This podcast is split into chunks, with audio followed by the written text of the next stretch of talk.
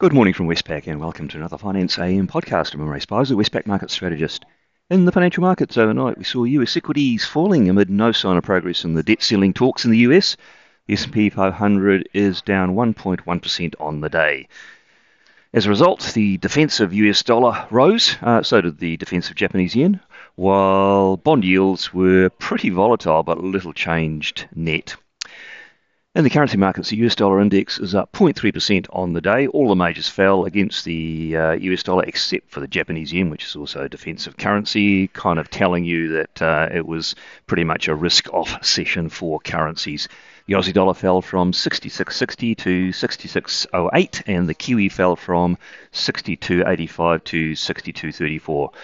And the Aussie-Kiwi cross, no fresh direction, ranging between one oh five seventy-two and one oh six oh eight. In the interest rate markets in the U S, uh, quite volatile, but not making any fresh directional moves. Uh, U S two-year Treasury yields round-tripping from four point three two up to four point four one and back to four point three two again. And a similar story in the ten-year yield, which rose from three point seven one to three point seven six and down to three point six nine percent.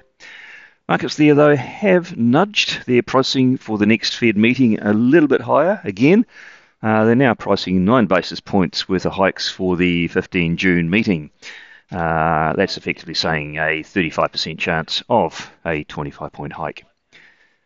And Australian uh, interest rates overnight more or less mimic those U S moves. The three-year government bond yield round-tripping from three point three six up to three point four three and back again.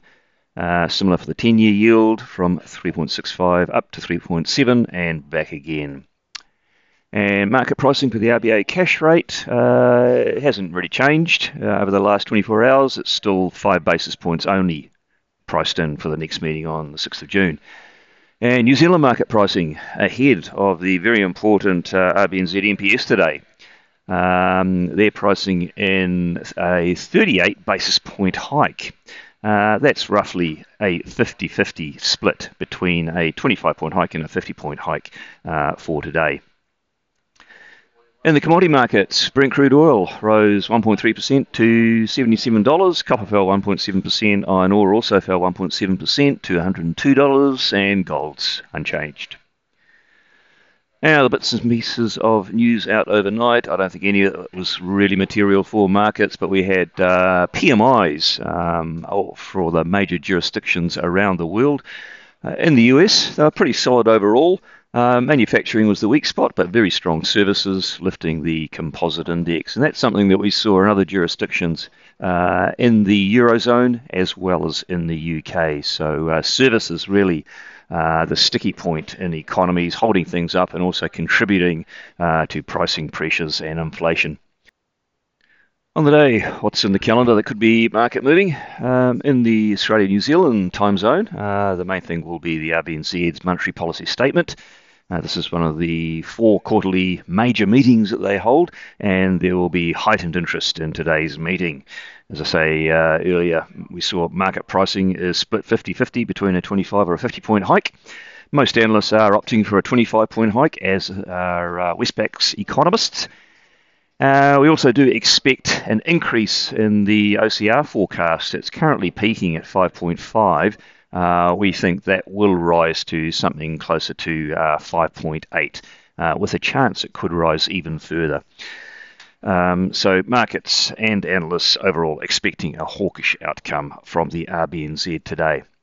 Elsewhere in Australia, we'll have the Westpac Leaning Index, uh, which points to an extended period of below-trend growth. And then tonight in the Northern Hemisphere, I think the pick of the bunch will be the uh, U S uh, F O M C minutes from the Fed from their May meeting.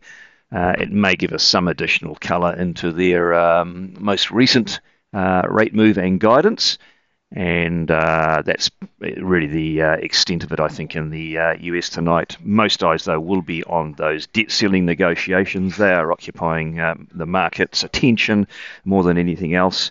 And so, uh, yeah, headlines on that front, I think, will remain all important for the uh, U S markets, which will ripple through to um, other global markets. Uh, well, that's it from me today. Thank you for listening. I'll be back again same time tomorrow morning.